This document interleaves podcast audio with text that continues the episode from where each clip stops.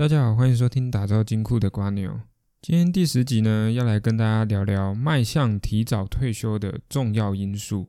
我们可以发现呢，我们撇除含着金汤匙出生的富人们，每一个有钱人，每一个富人们呢，他们在初期，他们一定不是有钱人，对吧？那他们如何慢慢的走向致富的过程，亦或是成就他们的资金来源的过程，有一个很重要的因素，就是他们会找寻多元的收入。那这边指的多元收入呢，不是说哦，你除了做房地产，你还要去做股票投资。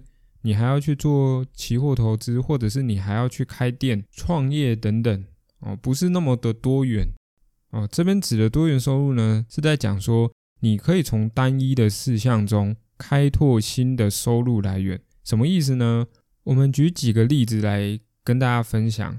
Amazon 呢，为什么会成为世界上最大的电商平台？原因是因为它在这一个单一事项中呢，它希望。从各式的电商平台中脱颖而出，让他开启了新的收入来源的最重要原因就是什么？他做了一个叫做一键结账的功能，而这个一键结账呢，就仅仅是把你们每一个人的信用卡资讯，透过伺服器呢，将这些资讯全部存起来，这样子你在下一次要进行结账的时候，就不需要每次都拿出那张卡，然后把所有的东西输入进去。省了一个过程，那这个过程呢，就让大家愿意每次消费的时候都在这个电商平台。那我们要怎么把这个例子呢应用在自己的现在的工作上面？我们举三个大家比较常见的呃工作性质。第一个是业务，业务有很多种，有什么？有房仲，有保险，对吧？甚至是有那些呃公司。然后他希望要推展自己的商品的那种业务，这些都是业务的范围。那我们接下来要讲的是，如果你对于业务来讲的话，你要怎么去拓展？也就是在你的业务的单一事项中拓展你的新的收入来源。首先呢，我们就举房仲当做例子。房仲最重要的是什么？除了签约之外，第二个就是卖房子嘛。房仲举简单来讲就是长这样子，对吧？那一般来说呢？房仲签到房子的合约之后，他就会把自己的房子的合约立刻抛到公司的网站嘛。那接下来问题来啦，你的收入来源就仅仅是来自于有人看到公司网站的资讯，你才有机会卖出这个房子，亦或是你透过打电话的方式寻找客源。因此，你生活在一个时常会接触到房价的一个业务，你就应该要是最熟悉现在的房价是便宜或者是贵，现在的时机点是适合买进或者是不适合，这些点都是你在当房仲的时候可以得到的资讯，对吧？所以呢，除了你平常在买卖之间的收入之外呢？你更应该要趁自己有这些得天独厚的优势的情况下，自己投资房子，自己投资房地产，不管是要租房子或者是要卖房子，你应该都是最清楚这个地段最适合怎样的盈利模式，对吧？所以这个就是你可以拓展自己收入来源的第二项，也就是在仅仅在你当房仲的期间呢。你就拓展了新的收入的来源，又或是你今天是一个科技业的工程师，你今天在这个公司，你再怎么去工作，你的薪水时薪就是长那样子，你的月薪就是长那样子。但是换一个角度想，你却比那些投资法人也好，你却比国内的券商也好，比那些分析师也好，你都比他们早得到业内的消息。对吧？你今天在帮哪间公司做什么样的产品？这些东西都是你在当工程师的时候你会知道的讯息。如何有效的利用你现在拥有的讯息量去为你增加新的收入？我想大家也猜到了，就是透过你现在拥有的资讯去进行投资。好啦，那我们前面讲了那么多有关于可以拓展新的多元收入。最终的目的不外乎就是我们希望可以提早的退休，我们希望可以提早的享受我们的人生，对吧？我们可以不像是富比士排行榜那些有钱人，他们是为了工作，他们是为了成就，他们是为了个人的名利，持续努力的拓展自己的资金。我们仅仅需要获得退休足够的金额，而透过这个资金呢，让我们足以活到我们过世为止，对吧？那在退休的生活期间呢，我们每个月还是可以有收入来源，而这个收入来源呢，就是透过我们前面所讲的，你怎么去开拓你的多元收入，而那个多元收入呢，就是为了你未来。退休的时候还可以每个月有稳定的现金流流进你的户头里面，让你可以享受后半余生。因此，决定我们是不是能够提早退休的重要因素，就是你是否已经规划好你的退休计划。当然，你在规划自己的退休计划的前提呢，就是你对于理财已经有一套的方法。如果不清楚怎么理财的话，强烈推荐你先去听第一集跟第二集。对于你理财方面的财商，应该有很大幅度的提升。那对于提早退休的规划呢？我是这样做的：假设呢，我们希望五十岁退休，当然这个几岁退休呢？我想各位自己心里都有一个底了。有的人可能想要四十岁，有的人可能想要五十五岁，都不一定。重点就是你对于自己什么时候要退休，要有先一个初步的概念。接下来我们才要来计算。你的退休金大概要多少，你才能够提早退休？大家差不多都在二十到三十岁这之间开始工作嘛。那我们就取一个中间值，二十五岁来讲，在二十五岁的时候，我们本金差不多有十万左右。当然，如果你本金更高，那就恭喜你，你距离退休又更近了一步。而如果没有十万呢？你可能要去思考一下是什么方面影响到你的理财，影响到你的储蓄。先把那个问题解决，你才有机会好好的规划你的退休金，不然一切都是空谈。而我们当然就是希望五十岁的时候可以退休，然后我们的后半余生呢，我们就以国人的平均寿命来讲，大概八十岁，所以我们要享受我们的退休生活三十年。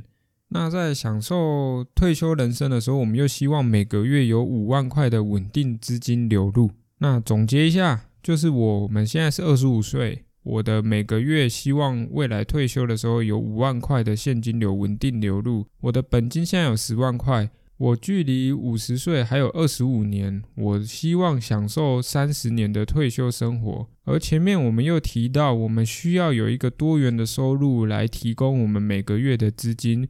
因此呢，我们找一个大概年化报酬率有五趴的商品，或者是五趴的收入，这样子，我们现在二十五岁，每个月就需要投入一万五当做投资基金，也就是你把你那一万五投入到我们多元收入来源的商品，而这商品就如同我们前面所说的，每个月会有五趴的哦，更正。每年会有五趴的年化报酬率进行复利的滚动，那我们就可以在五十岁的时候享有每个月五万块的资金进账。那接下来大家就会有一个疑问：我每一个月要有五万块的资金进账，那我的总资产大概要有多少？我的五趴年化报酬率才能让我每个月领有五万块呢？答案是一千两百万。这个数字听起来很天马行空，对吧？有多少人一辈子碰不到一千万的门槛？但是我们却仅仅用这个投资计划，就算出我们只需要每个月投资一万五，就可以达到一千两百万的效果。那你会不禁思考一件事情：我们在这个投资道路上呢，究竟投入了多少的本金？我们透过了这个复利，让我们赚到了多少钱？答案是我们仅投资了四百六十万，而这四百六十万怎么算的呢？也就是一万五乘以每年十二个月，然后再乘以二十五，再加上原本的十万块本金，这样子就可以让我们达到一千两百万的效果。为什么呢？因为复利帮我们滚了七百四十万的钱，而这七百四十万加上我们的四百六十万，就刚刚好达到一千两百万的门槛。而这一千两百万的每年的五趴，就可以足以供应我们每个月五万块的收入。复利就是这样子，你越早开始投资，你越早开始将资金涌入到我们这个有五趴的复利效果的商品，你就可以以最少量的投资资金去换取未来五十岁之后每一个月五万块的生活费。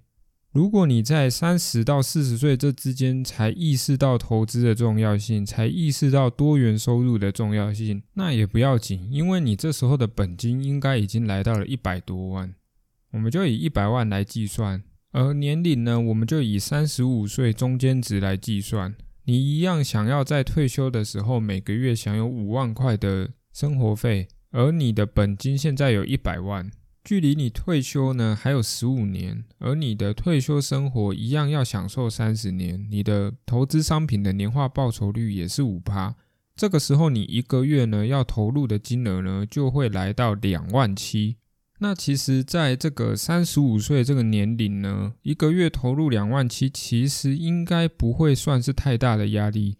原因是因为你现在的本业应该也来到了一个不错的收入，薪资收入已经比起当初的菜鸟时期，薪水应该已经差不多翻了一倍左右。当然了，这个时期呢，大家都会有养家的压力，有小孩的压力，所以这个两万七呢，或许。真的会有一点点的吃紧，但是我相信把理财规划做好的话，这两万七应该还不足以影响到生活太大的变动。因为如果你听到接下来四十到五十岁这之间希望提早退休的人呢，我们以四十五岁来算的话，你会发现他的投资每个月就要投入将近九万块的资金，他才能在五年后。也就是五十岁的时候能够顺利提早退休。因此讲到这里呢，我相信各位观众应该也发现了，如果你越晚开始投资，越晚开始经营你的多元收入的话，这些复利的效果呢就会大打折扣。因为复利就是需要时间来累积，它的威力才会大。你看哦，我们刚刚。在二十五岁这个区间呢，我们的本金仅仅需要投入四百六十万。而如果你是在三十到四十岁这个区间，我们以三十五岁来计算的话，你的本金需要投入到五百八十六万。而如果你是在我们最后说的那个区间，也就是四十到五十岁这个区间的话，你的本金就会投入高达将近八百万，你才能享有到。未来每个月五万块的退休生活费，所以我很常鼓励年轻人啊，如果你能越早意识到自己需要投资这件事情的话，你越早意识到投资可以给你带来的美好果实的话，其实呢，你的退休金有一大部分都是透过你的年轻资本、你的年轻时间所换取来的。所以听到这里呢。不管你现在是在人生的哪一个阶段，你都应该要意识到，开源这件事情不仅仅是自己的本业，更应该要去多摄取多元的收入，而透过自己的本业呢，找寻多元收入才是最好的方法。因为你很了解这个产业，所以你更好去找到你投资规划的商品，这些都是属于每一个人自己的天然优势，请善用这个优势。为你开始打造自己的退休金库。最后呢，我跟大家分享一个 App。如果大家不希望自己手算那些复利的话，可以去，我不确定 Enjoy 系统有没有，可以去搜寻看看一个叫做存款规划的 App。它应该会是一个白底，然后上面写着一个 D 一个 P 啊，就写着这两个英文字母。这个 app 呢，我觉得还算是一个不错用，对于要做投资计划的一个工具。里面呢，就包含我刚刚所述的资讯，会有那些每个月你想要领多少钱啊，然后你本金有多少啊，你距离退休还有几年啊，你的退休未来的生活希望要生活几年啊。最后还有一个是你的商品的年化报酬率是几趴？如果你都把这些资讯给了这个 app 的话，它其实很快就会帮你算出你每一个月应该要存多少钱，也就是我刚刚说的你的投资金额要存多少钱。这样子呢，大家也不用手算啊，或者是去网络上找那种复利的公式去计算。节目也进入到尾声啊，最后送大家一句话：机会呢，往往发生在人会抱怨的地方。不妨去观察一下大家在抱怨的事情，不管是在工作上也好，或者是新闻上的议题也好，通常这个上面很常找到商机。例如我们之前讲发电的议题，国人们常常抱怨电不够，那是不是这个就是一个商机？所以呢，这个也是一个让大家找投资方法，或者是在工作上精进自己的一个方式。那我们下个礼拜呢，一样假日进行上架。有任何问题呢，欢迎私讯我的 email，或者是在该频道下方留言。我们下个礼拜见，拜拜。